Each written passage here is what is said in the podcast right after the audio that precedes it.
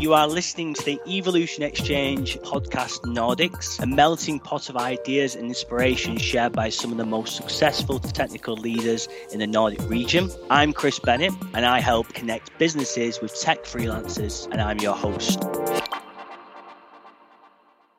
So uh, it is recording. Uh, thank you everyone for listening again. Um, we're going to be discussing how we get more efficient independent teams. We're going to be looking at uh, some of the multiplier effects. And today we've got uh, four people who are based in Copenhagen.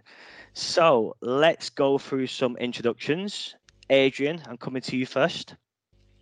Hello, hello everyone. Uh, thanks for having me in the podcast. So I'm Spanish, as my accent already says. Like, uh, doesn't lie, definitely. I have been here in Copenhagen for half, a bit less than half a year since May.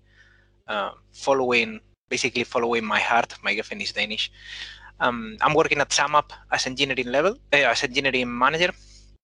Um, at SumUp, we do have quite a lot of like autonomous teams, uh, kind of a self-organizing organization and, and teams. So we are organized with the typical squads, tribes, uh, chapters, and so on. So um, right now I'm taking care of um, of an squad that is growing. So eventually, probably we will split it and so on. But these are the kind of things that we um, we discuss as the as the organization evolves.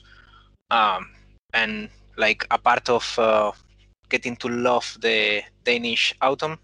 That's a joke. It's raining a lot today.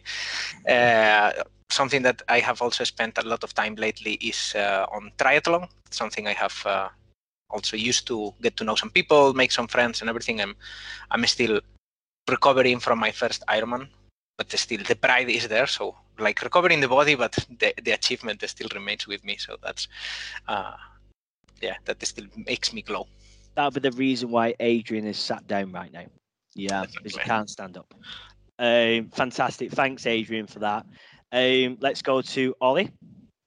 Uh, yeah, hi everyone. Um, I am Ollie, as Chris has, has mentioned. Um, so my shortly about my background. Um, so my career started in Denmark, and then it was a little bit in Sweden, a little bit more in Denmark. So now, now I'm back. Uh, so it was it's engineering, engineering, and a little bit more of engineer manager. So right now I'm uh, in Denmark. I taken position as engineer manager in Microsoft. Um, overall, I had the pleasure of working with very different teams uh, with the bigger companies, with the smaller companies, well, obviously now it's pretty much as big as it gets, uh, which is also very different. So yeah, hopefully I'm bringing that perspective into into the group. And uh, to stay sane in all of this, I also do triathlon. I also do sports. That seems to be necessary, even in the rainy weather. Fantastic. Thank you, Ollie. Yeah, you're really putting the last two under pressure when you're both saying you do triathlons. Singing um, also fine. um, oh, definitely me under pressure. Um, next, we've got Harry. Yes, hi, my name is Harry. Thanks for having me here. Um, I uh, I have actually I'm Finnish and I grew up in Sweden, and uh, then I went to Finland to finish my studies there and uh, started to work there uh, as a test engineer, and uh, I moved to Denmark approximately, I think it was 2006, um, to work uh, in Denmark. And uh, I live in Sweden. So I also worked in Sweden for a few years now, and now I'm back in Denmark. So it's uh, back and forth all, all around Scandinavia. Um, I'm VP of engineering in uh, Liva Healthcare, uh, which is a, a company that uh, we provide uh, digital health coach for for uh, people who has the need for that. Uh, could be diabetes or obesity and things like that.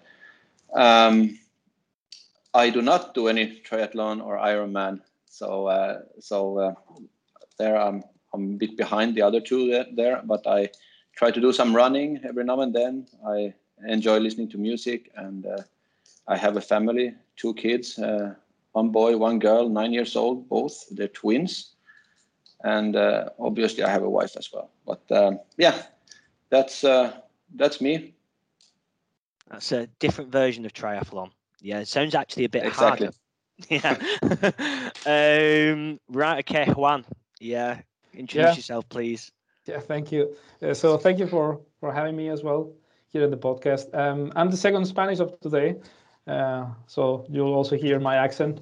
Although many people think that I have a Danish accent because I practiced my English a lot when I got to Denmark eight years ago, and I used to work with a lot of Danes. And they, my wife keeps telling me that every time I speak in English, they have a Danish accent that sounds something funny for a Spanish person. So I moved to Denmark in 2013 uh, and my background has been quite different. So I've been working in academia on research. I did my PhD in Barcelona, and then when I moved to Denmark because of love as well, but basically my wife is also Spanish. Uh, we moved here, and I decided to stop the research and academia and uh, join company. So I've been doing engineering and, and engineering management uh, since then. And uh, today I work at Pleo as an engineering manager and I'm taking care of three different teams. So it's actually slightly different. So it's uh, I used to take care of one team, and now I'm taking care of three. But it's the same process. So Pleo is a company is growing a lot right now. So we are like uh, 80 engineers currently, hoping to get by like double the size in next year. So it's a lot of challenges on how we grow and how we scale up and how we keep the culture we've been keeping until now with growing such companies. Any triathlons? I haven't done triathlons. I have two kids that basically are making me run every day. yeah, So, yeah, yeah, yeah. Get Triathlon every day. on and yeah, so heavy lifting. So yeah, let's go and all these kind of things. But no triathlon. I used to run a lot, but Yeah. you see, Yeah. having kids. Fantastic. Some very nice introductions there. Thank you all for that. Um, so let's move on to the topic today. So we're looking at creating more efficient, independent teams, and we've got a few things to discuss around that. Um, so usual format. Everyone's been asked to bring a question or a statement. We'll go to that person. I'll say the question, and then we'll talk about it as a group. Yeah. So the first question that Adrian um, wanted to, wanted to discuss was how do we create a sense of ownership on teams? What do we even mean by ownership? So, Adrian, talk us through what you meant by the question. What are your thoughts around this? And then we'll go to the rest of the panel. Definitely. So when I think on independent and efficient, efficient and effective teams, um, the first thing that comes to my mind is a clear sense of ownership. Because in my experience, when the ownership is blurred and it's shared across teams, etc., then you start to get so many roadblocks. Uh, who's responsible for this? Is it your fault? Is it mine? Who's going to improve it? Let's say when something is shared, it's and it's nobody else, uh, nobody in particular responsibility. It's not going to get properly handled and improved, evolved, etc. So that's why, for me, when we are talking about effectivity, effectiveness, and um, and independent teams, ownership is a big topic because we need to make sure that every domain in our organization has a clear owner. And and then evolving a little bit uh, more. Uh, that's also something that we are experiencing at SumUp. How do you create the sense of ownership on something that used to be shared? Just creating a team and assigning it uh, to a project or to a, a scope, a domain, it's not going to cut it. You need to make people really feel empowered.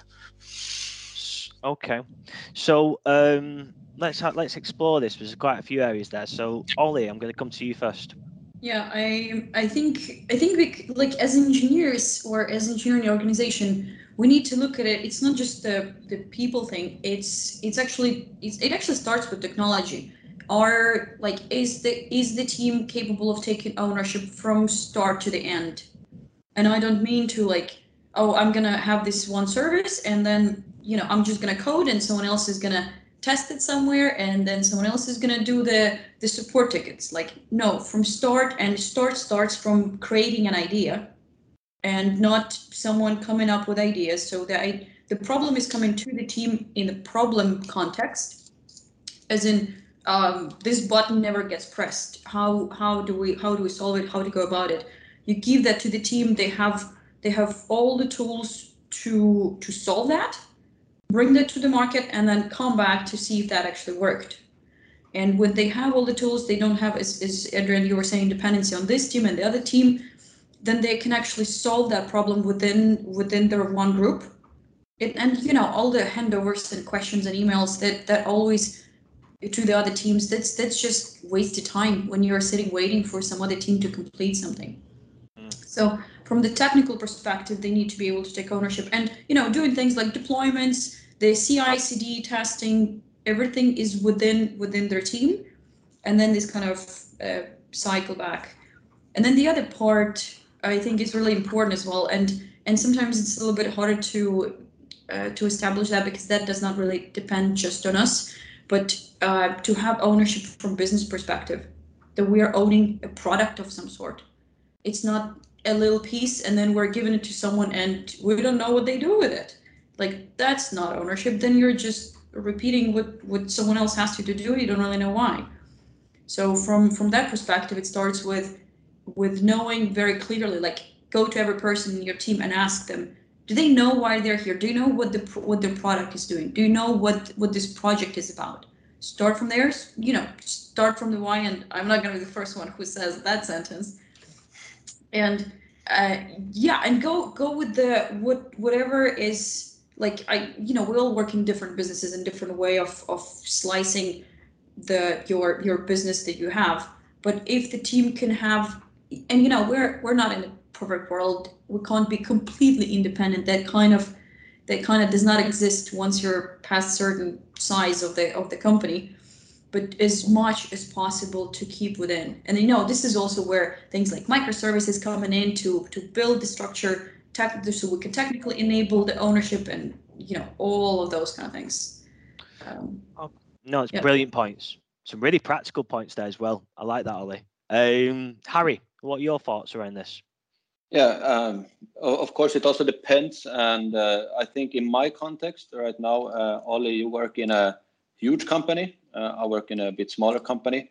Uh, so it's uh, I don't have that challenge of of owning part of the solution. but for me, it means in the current context to take responsibility of the product, as you also said, from start to finish. So be be involved with creating the vision and and feel that uh, this is my product uh, almost like uh, raising a child. It's my product and uh, and then get it out there to the to the customers. And uh, also when the feedback comes in to uh, to take that directly and and just see it as their own thing that they do. So i think that it's a step from uh, not just being a delivery organization, but to be in and creating the the vision and and uh, mission for the product. I think that's very important there. Perfect, Juan. Yeah, I, I was thinking that. Uh, I was going through, I mean, I joined Pleo when we were like 10 engineers. So I was doing a little bit of retrospective of how we actually get to the point that we are right now. And I was thinking is like when we when I joined Pleo, everybody was owner of everything because we just we were a few engineers and and I was thinking that kind of like the natural evolution and and the challenges that you were having on different stages. So in the beginning, we're only one team, engineering team. That's it. So we have ownership of everything. We're doing deployments, we're doing releases, we're doing everything. Then we split into different teams with different like, okay, so this is our be our our client is gonna be this persona, and then you have a team that was stay another persona. Okay, how do we interact with each other? Then we got more teams that okay, we have more personas, so we have like different more teams. And one of the things, one of the key things I think that makes a success was uh, what Adrian uh, mentioned at the beginning. And some people think that it's a buzzword, but I think it's quite critical, which is the empowerment, the feeling that you can do things without having to ask somebody to to to do that. Uh, for example, teams of Pleo, they have a responsibility, which is actually to drive this area of the product. And what they get from management, from top management, is just guidance and trust, but also accountability. because and i think that the last one is is one of the key parts because you can feel you can have the ownership of one particular part uh, but the moment that you don't feel accountable for that then you can just go home and if it's not working it's not working. So that thing that's uh, one of the key parts. So it's the the accountability and how we make teams that they are accountable for what they're shaping.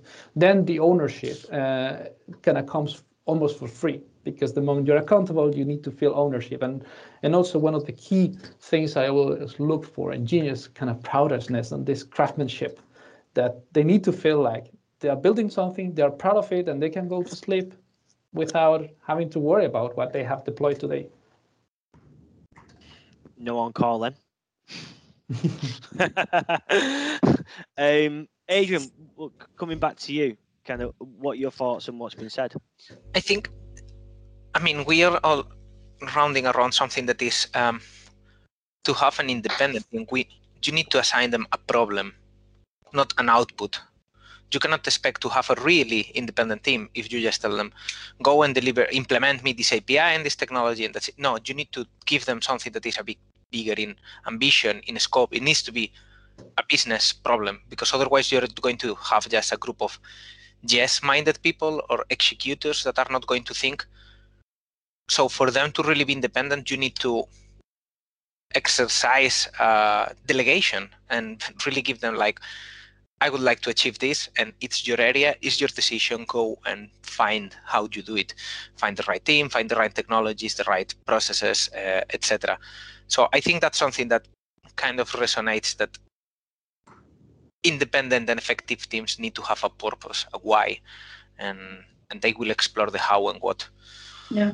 I actually done that in my previous team when you're talking in, in Sweden, when you're talking about giving them a problem. So we actually experimented like that, that we didn't have just engineers actually. We had uh, it was like a bank kind of solution. So we had engineers, product owners, credit, marketing, support.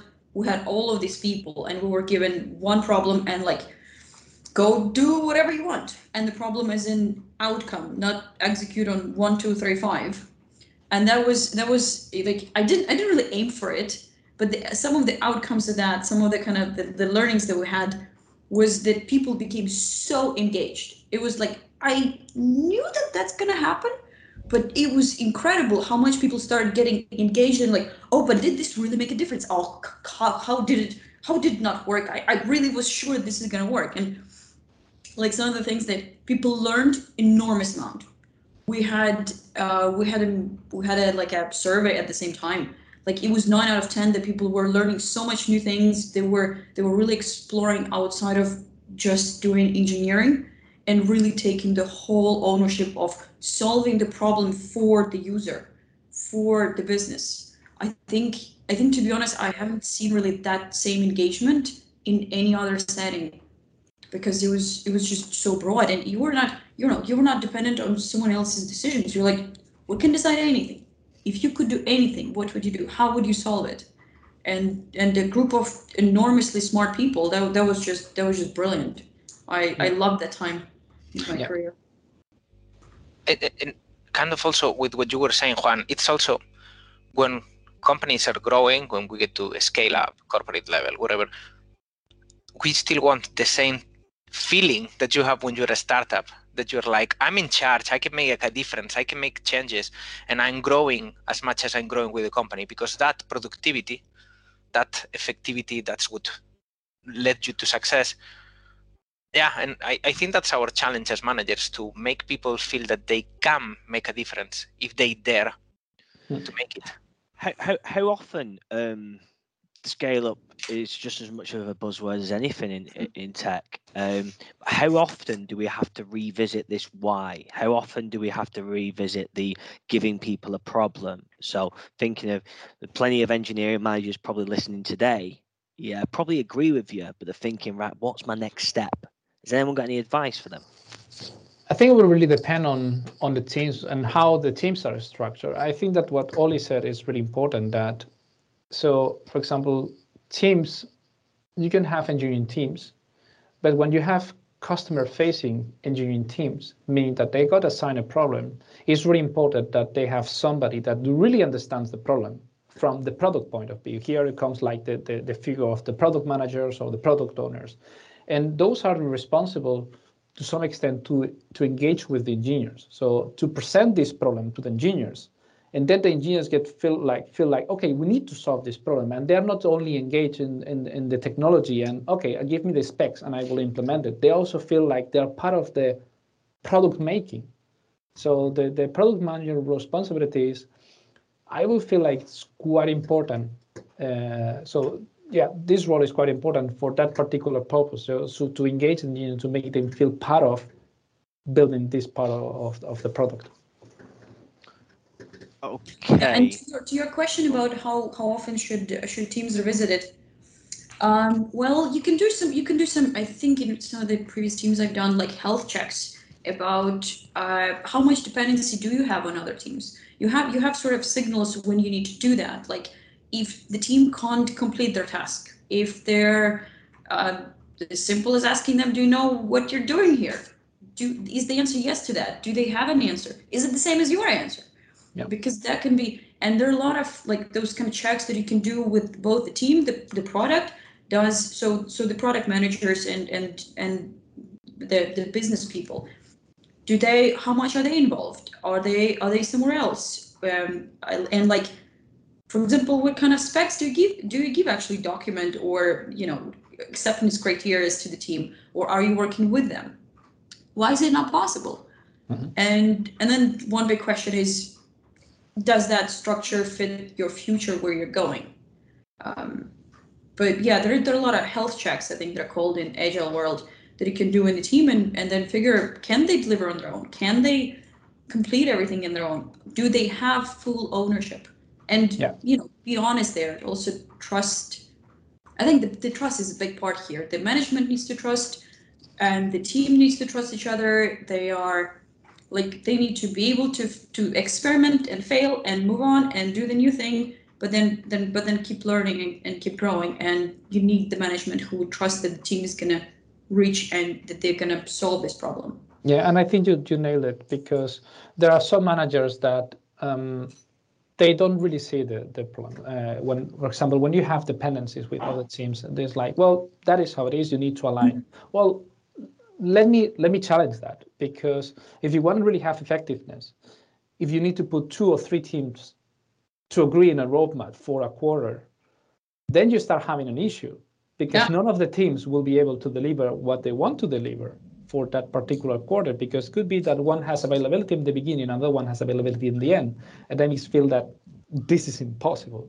You're doing an agile waterfall, like Yeah, basically exactly. agile exactly. in you're, cycles, just creating waterfall. Then it's So- a it's and a I giant that- chart. Exactly. And I think what, what Ollie said that the moment that one of these health checks, meaning one of them, and I think is one of the big important is dependency. When you really depend on other teams to deliver, that is the point that you have to revisit what's the goal of that team.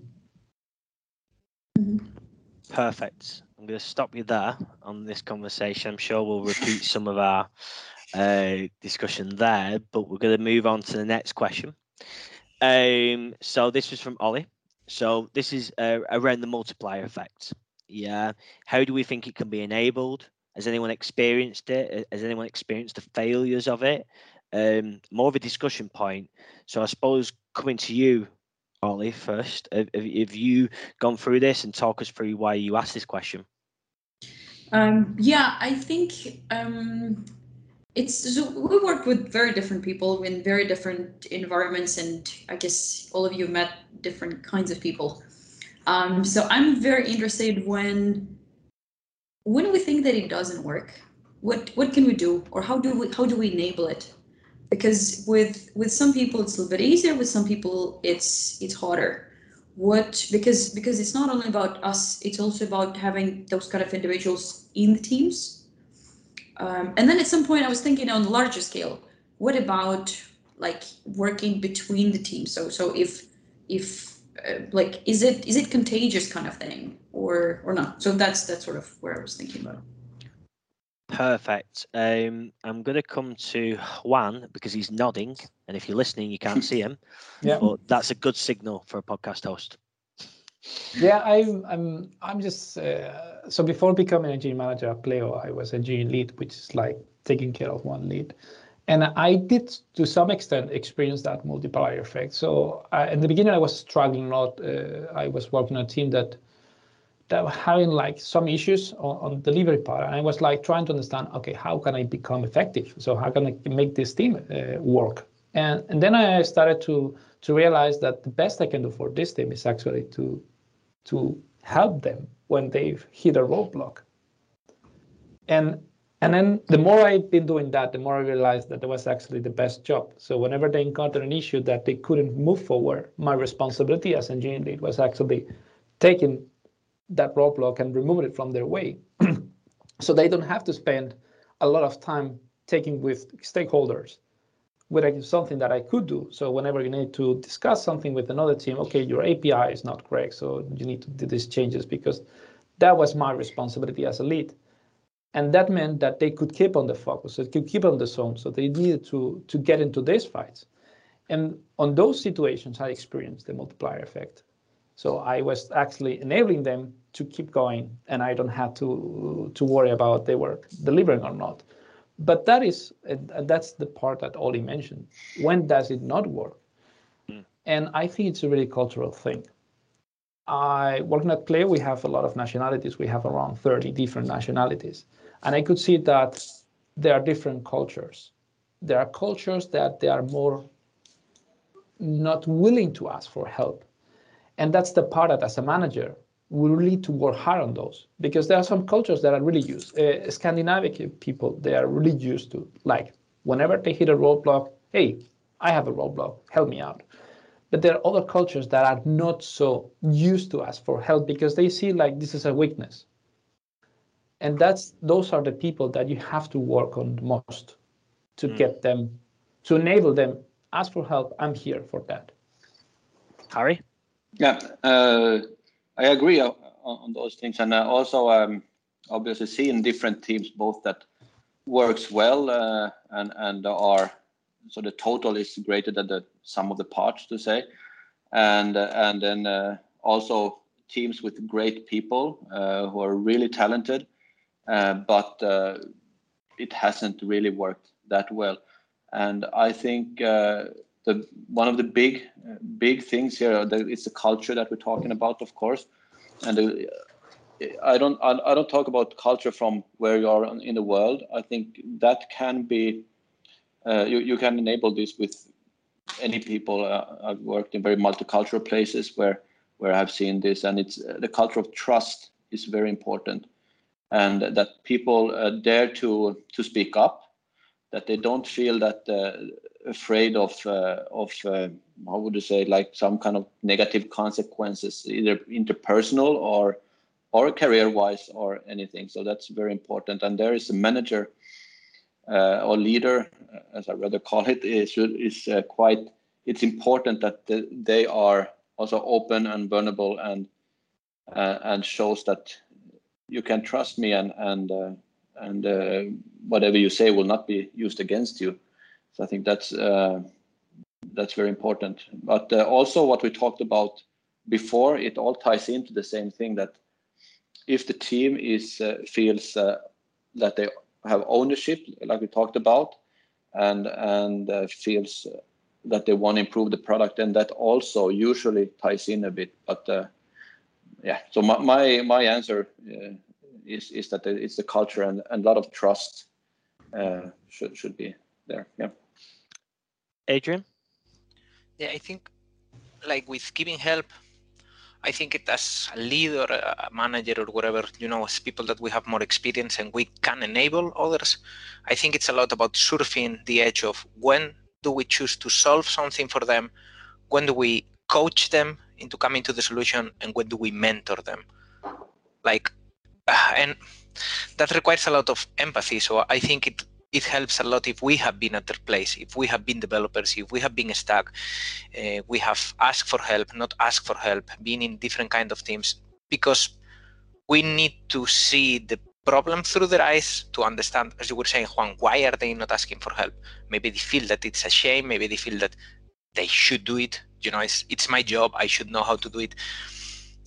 Bringing down that shame and it's like i have been stuck you know making showing that even as the probably many times the most senior people on the team like i don't know how to do it. I have to google that. I have to ask for help to this colleague. Like putting ourselves on the spot and be like if i need to ask for help how is it that you're not going to have to ask for help? Of course we are here to support each other. So they know that there are also these different tools and also something that i sometimes do is i even make it explicit to them and it's like you know what there's no urgency on getting this fixed. There is no urgency on solving this problem. Why don't you go and try to solve it by yourself? And whenever it's urgent also letting them know so they know like also that hey i'm here to back you up. I can solve you together with you. I think that's when we really make people feel comfortable when they get at the edge and they really feel like okay i can grow here but i'm not going to get burned. I'm not going to get uh, like uh, on the spot and it's like in the spotlight. Oh you failed here so really they feel like they can get support for from uh, from people that well from everyone around them. Okay. and i think for us to choose here just to because it's also yeah it's tricky. How do we choose which ones of the tools in our toolkit do we go for? I think it's so important to not lose um, the big picture to not lose sight of that.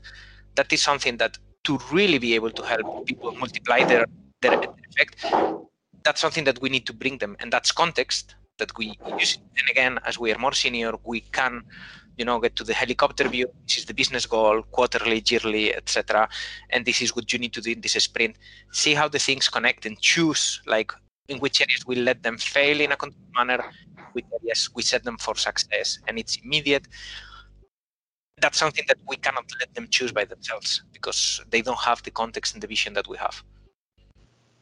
Have you have you ever met like a person who is um, well you know in different teams there are different levels of seniority. So someone who's very senior he or she knows everything and then they are not really interested in helping others. Even though there is it's a large team there are some juniors and they're like you know what? I already got my thing. How, how do you how do you get this person to also become more of a coaching or a mentor to other people that's a really good question.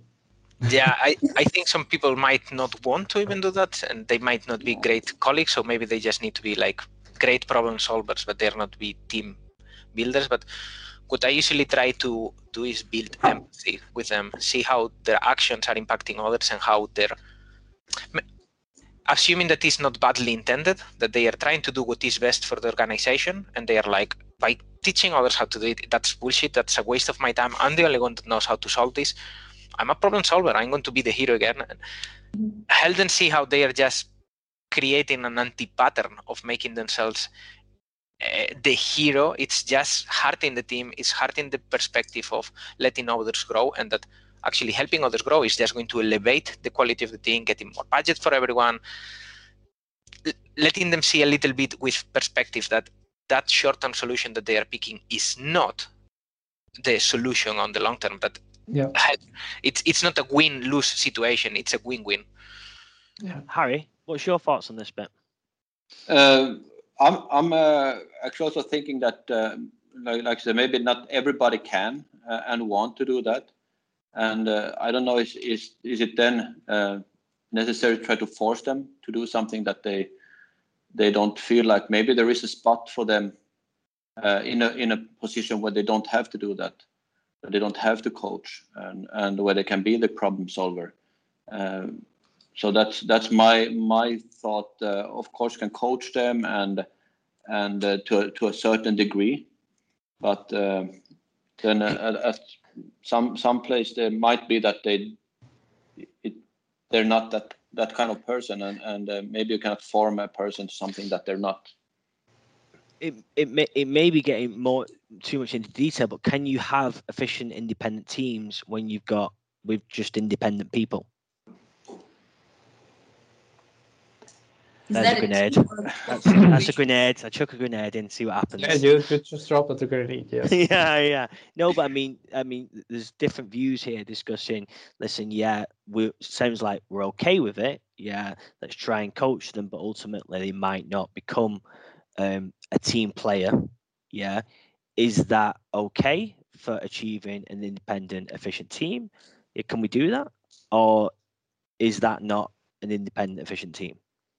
I actually think that when you get to a situation that you have somebody that is like we describe, like usually have a lot of ego also related to to that. Um, they sometimes they realize that they don't fit in the organization, and either you fight to get them back and to somehow explain and that could be that don't you realize that sometimes you're the bottleneck and you get a lot of things on your plate because we have these dependencies because you are the most knowledgeable? Can you just focus on sharing knowledge helping others?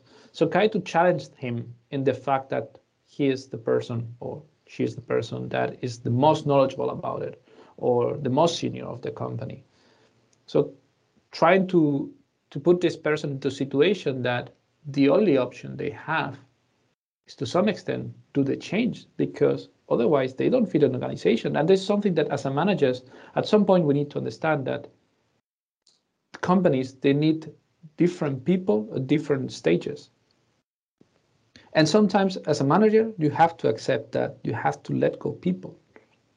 And mm. that's something really bad. And it's as a manager, sometimes you feel like you failed but you also as a manager have the responsibility within the company. So if mm. i don't get people to change because it's really difficult sometimes when you get those profiles maybe you need to take the hard decision. And that's the controversial part that that's what everybody doesn't want to to, to hear doesn't want to do. Because as, as harry said sometimes you have to move them. You have to put in different positions. But at the end of the day we work in teams. And mm. one of the key parts is that you know how to work in teams Mm. And it could be that at the beginning of the company, that person is solving you all the problems. But right now it's becoming a bottleneck. And that is bad for the company. So yeah, it's a quite a grenade you lump to rub in here. No, that's, that's what I, that's what I'm here for. Um, okay, let's go um, on to Harry. Yeah. Um, and Harry's uh, question was around promoting um, a culture of direct communication, yeah, surrounding this issue. Uh, how do you do it? What are the ways? Uh, so, Harry, coming yeah. to you, what's the answer? Yes, uh, yeah, it, it's also in relation to my comment earlier uh, with, with Ollie's question uh, that that I really think that the teams that that can strive and can really be good there is the culture of uh, of trust uh, and uh, and also direct feedback, direct communication, uh, where people can uh, say things without having negative consequences on like on the self image and and maybe career wise and and things like that. So yeah, that, that's of course it's it's a challenge to build that kind of culture and and my question is, do you have any ways of enabling it or how, how do we how do we do that? It's a great question. For, and it regardless if we're in the software IT sector yeah it's a fantastic question. Yeah uh, communication. Yeah so let's have a look. No nodding heads so let's go for ollie. Yep. Uh yes so i i think about it in Okay, the simplest one by example. So of course, of course, be that yourself and and uh, make sure that you react well to when someone is disagreeing with you because they are being they are being honest about their opinion. So if they disagree with you, which one is this one is also the hardest because that that hits you in the you know oh, I'm so smart. Come on, how come they disagree?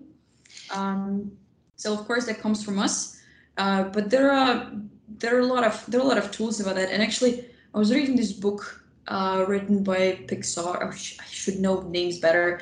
Uh, uh, and and he was, uh, I think it's called Incorporated Ink or something. Um, and he was he was using the word named candor, like because trust is, you know, what am I going to be trusting unconditionally?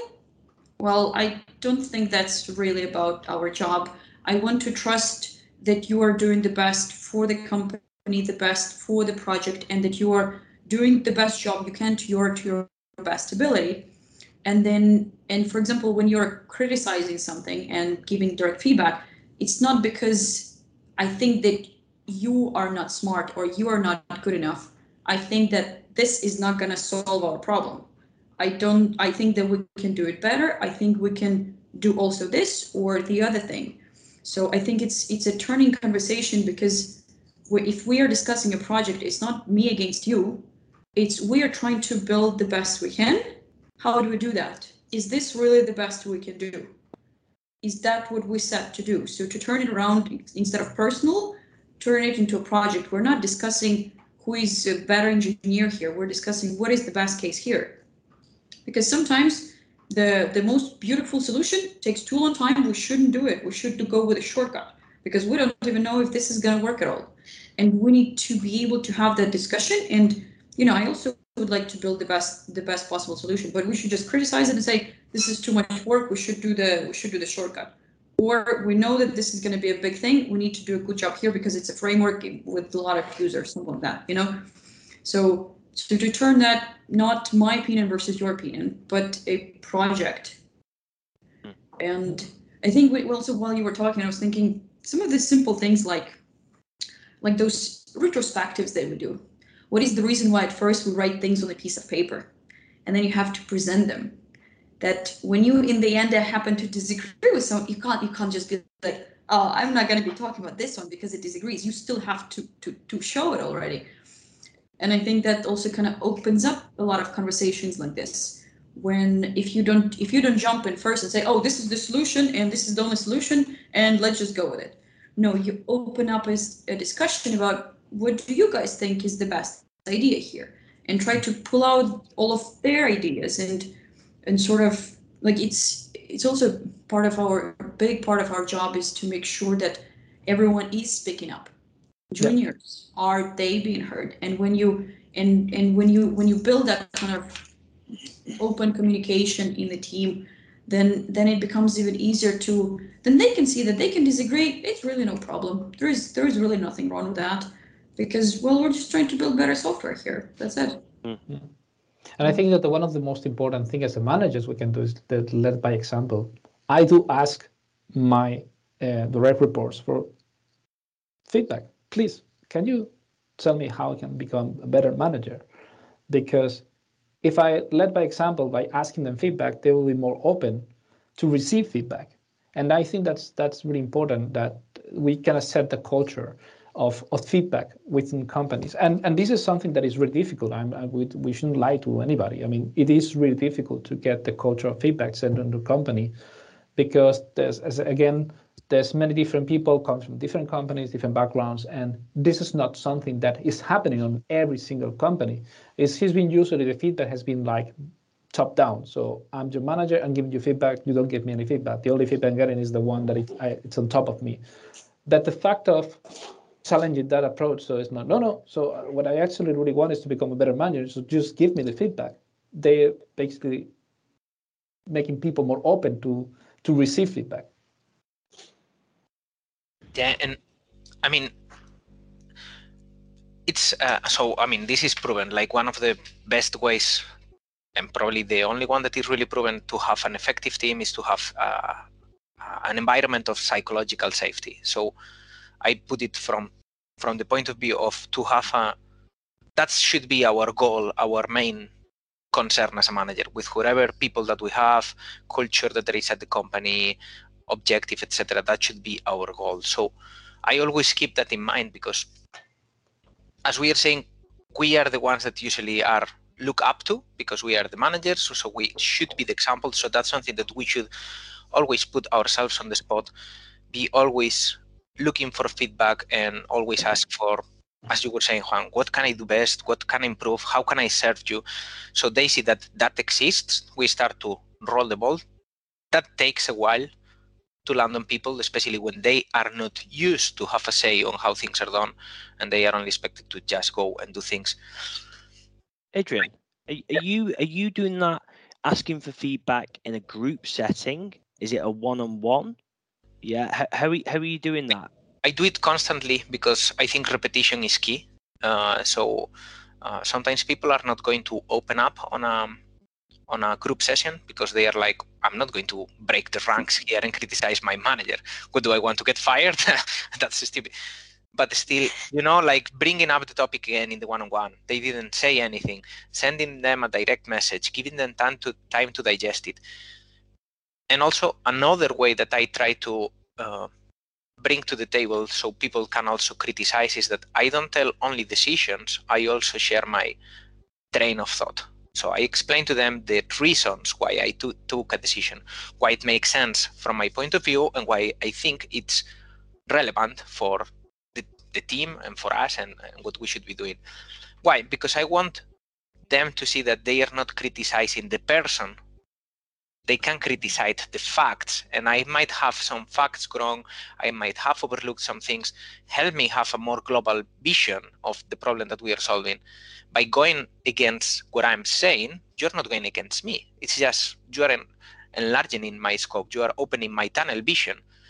And that's as engineers especially i think that is crucial. We need to keep people with the scientific approach of if uh, we got something wrong we uh, we bring we bring that to the table and we reevaluate our decision because we will take different decisions based on different facts and for so i think that's a, that's a habit. It takes a, mm. a, while to create. We need to lead by example. We need to repeat that. And eventually that gets part of the culture and they feel like i do have a say. When i say things they actually improve. Things improve. I am listened. And i think also connecting with what you were saying Ollie like to create a culture of candor of radical candor like as the book i think it was kim scott. I think it's very important that we are actually they need to everyone on the team needs to feel that we root for them. So when we are giving them feedback it's for their own benefit and for their own growth as a person and and also for the team. So they really need to trust us. Uh, for me i also find because it also works quite well quite well with me so i try to do that also with uh, all my reports. I show them not only the instances where there is corrective feedback or you could have done this better or everything i also point them out the instances where they have done something right. It's like you amazing.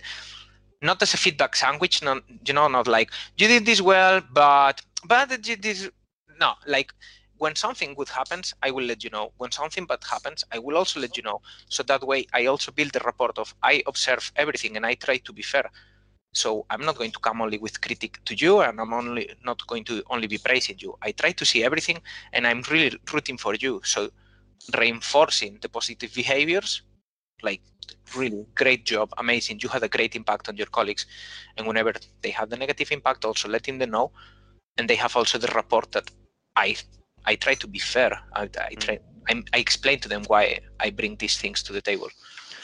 Um, Actually, Harry. I Oh, go on, Sorry. Ollie. Uh, yes, go ahead. No, no, Ollie, you jump in. Uh, I, I actually read research about that. That uh, which one is more motivating, negative feedback or positive? So negative feedback is very rare. Like when do you come out of from negative feedback with like, yay? Yeah. That doesn't really exist. So when you were talking about building on the good things that people have done, that one is a lot more effective to like for example if i don't know somebody's good at testing or something and then you tell them how great they are at, finding all of these corner cases links and things like that they're just going to start doing more and more of that. It's and and when it's negative it it will it will sting and burn a little bit especially if it's if it's a little bit more personal. And you defend yourself and everything and yeah. also something that I have seen already in, over the years is that people tend to assume that their virtues are common to everyone.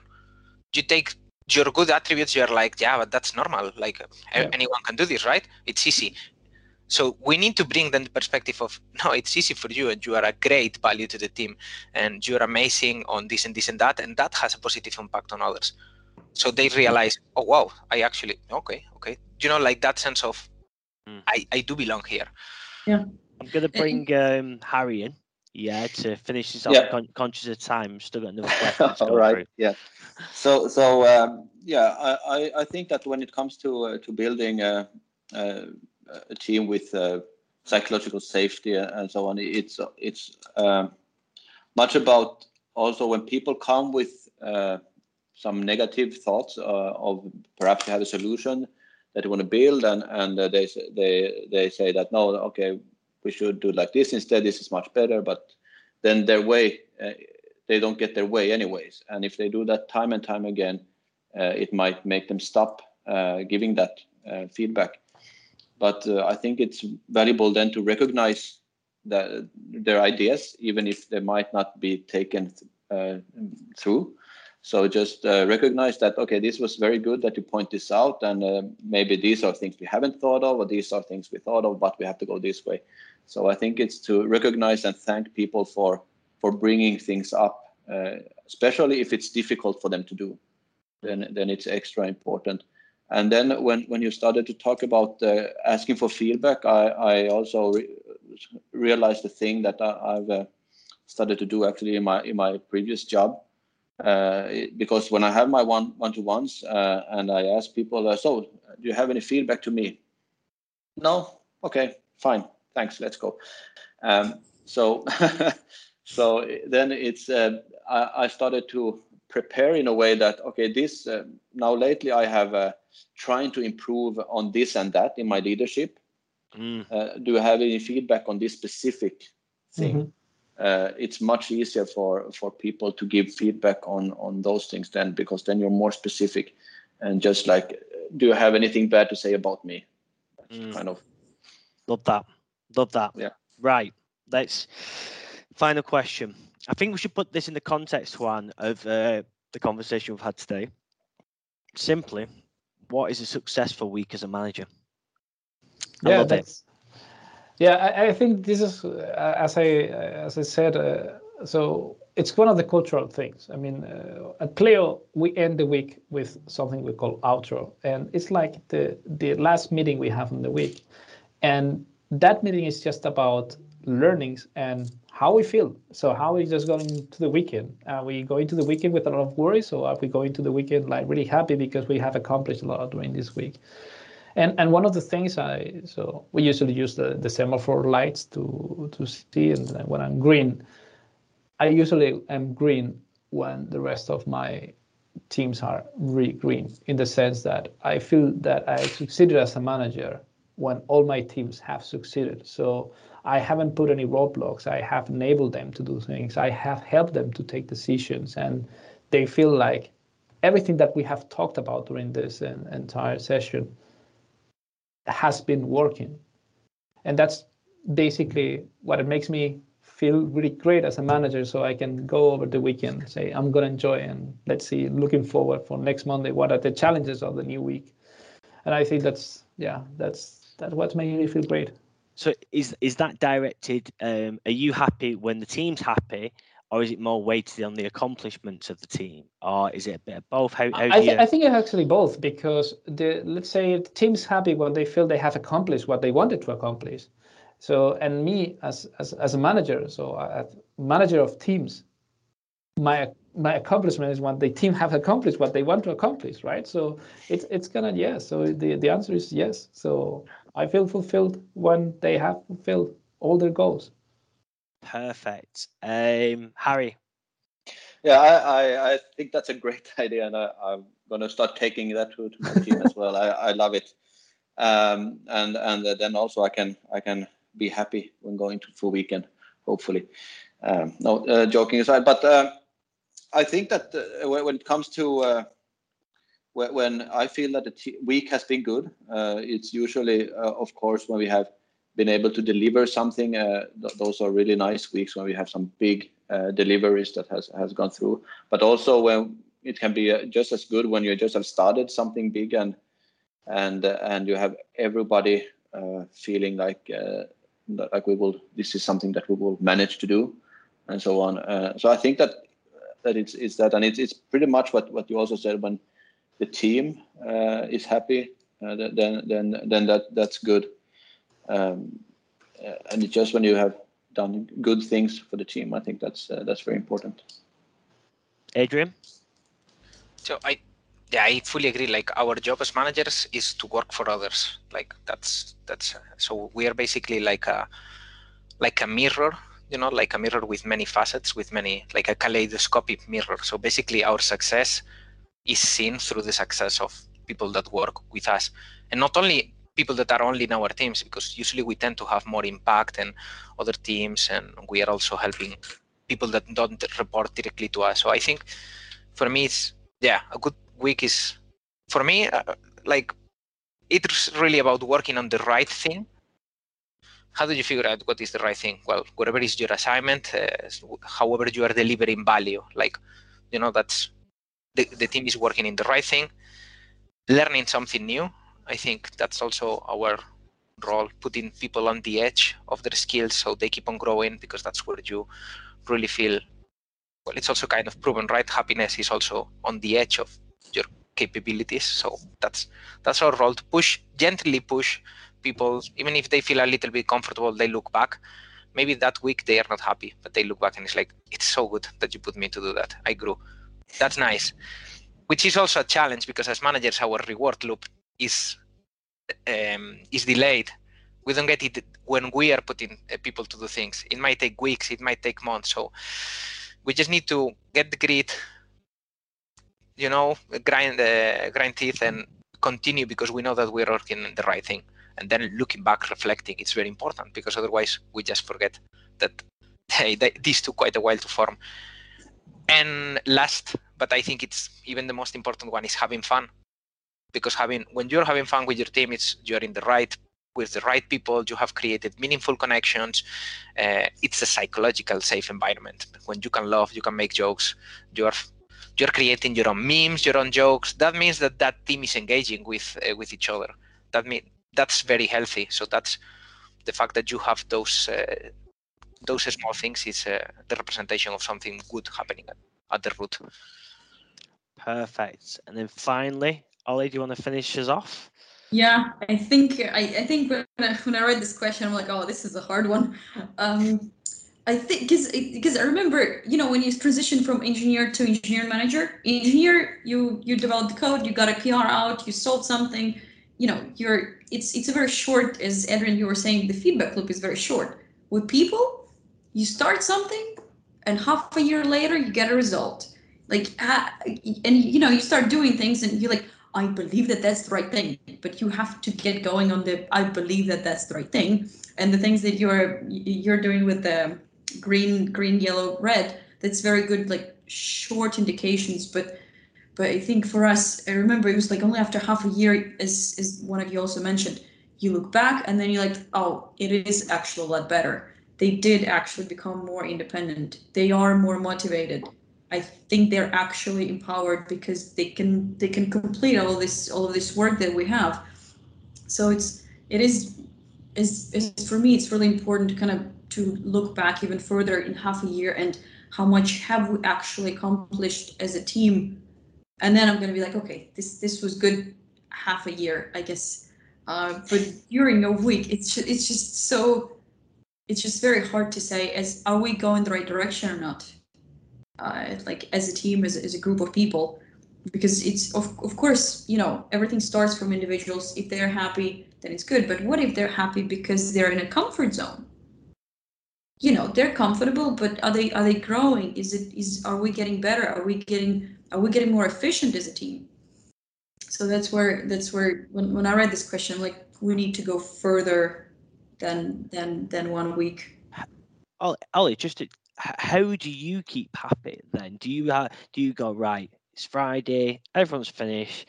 Let me think back three, four months ago, and then you can be happy. How, how does that kind of manifest in um, in your week, or how does it work? I go running. it's actually not even a joke. When I, I often like run from work or, or bike or something, and I and I think through the what we've done. Are we are we because I, I think this whole leadership thing is very exciting for me. So so I I read a lot and, and I kind of reflect on what was happening. Is this is this the right direction? Are we are we getting there? So so the, the running is is a way for me to kind of meditate and kind of figure what's what's happening. Kind of try to lift up a little bit. And it can be different for different people. It's just running works for me. Perfect. We are going to finish on that. Thank you to our incredible panel. Really d- good discussion. Um, so thank you for doing that. Um, and yeah, thank you to the listeners who've made it this far. And I'm sure they'll, uh, the panel will appreciate you reaching out to them on LinkedIn if you've got anything. Um, and we'll make sure we put their um, the URLs to LinkedIn um, on the advertisement. Uh, so thank you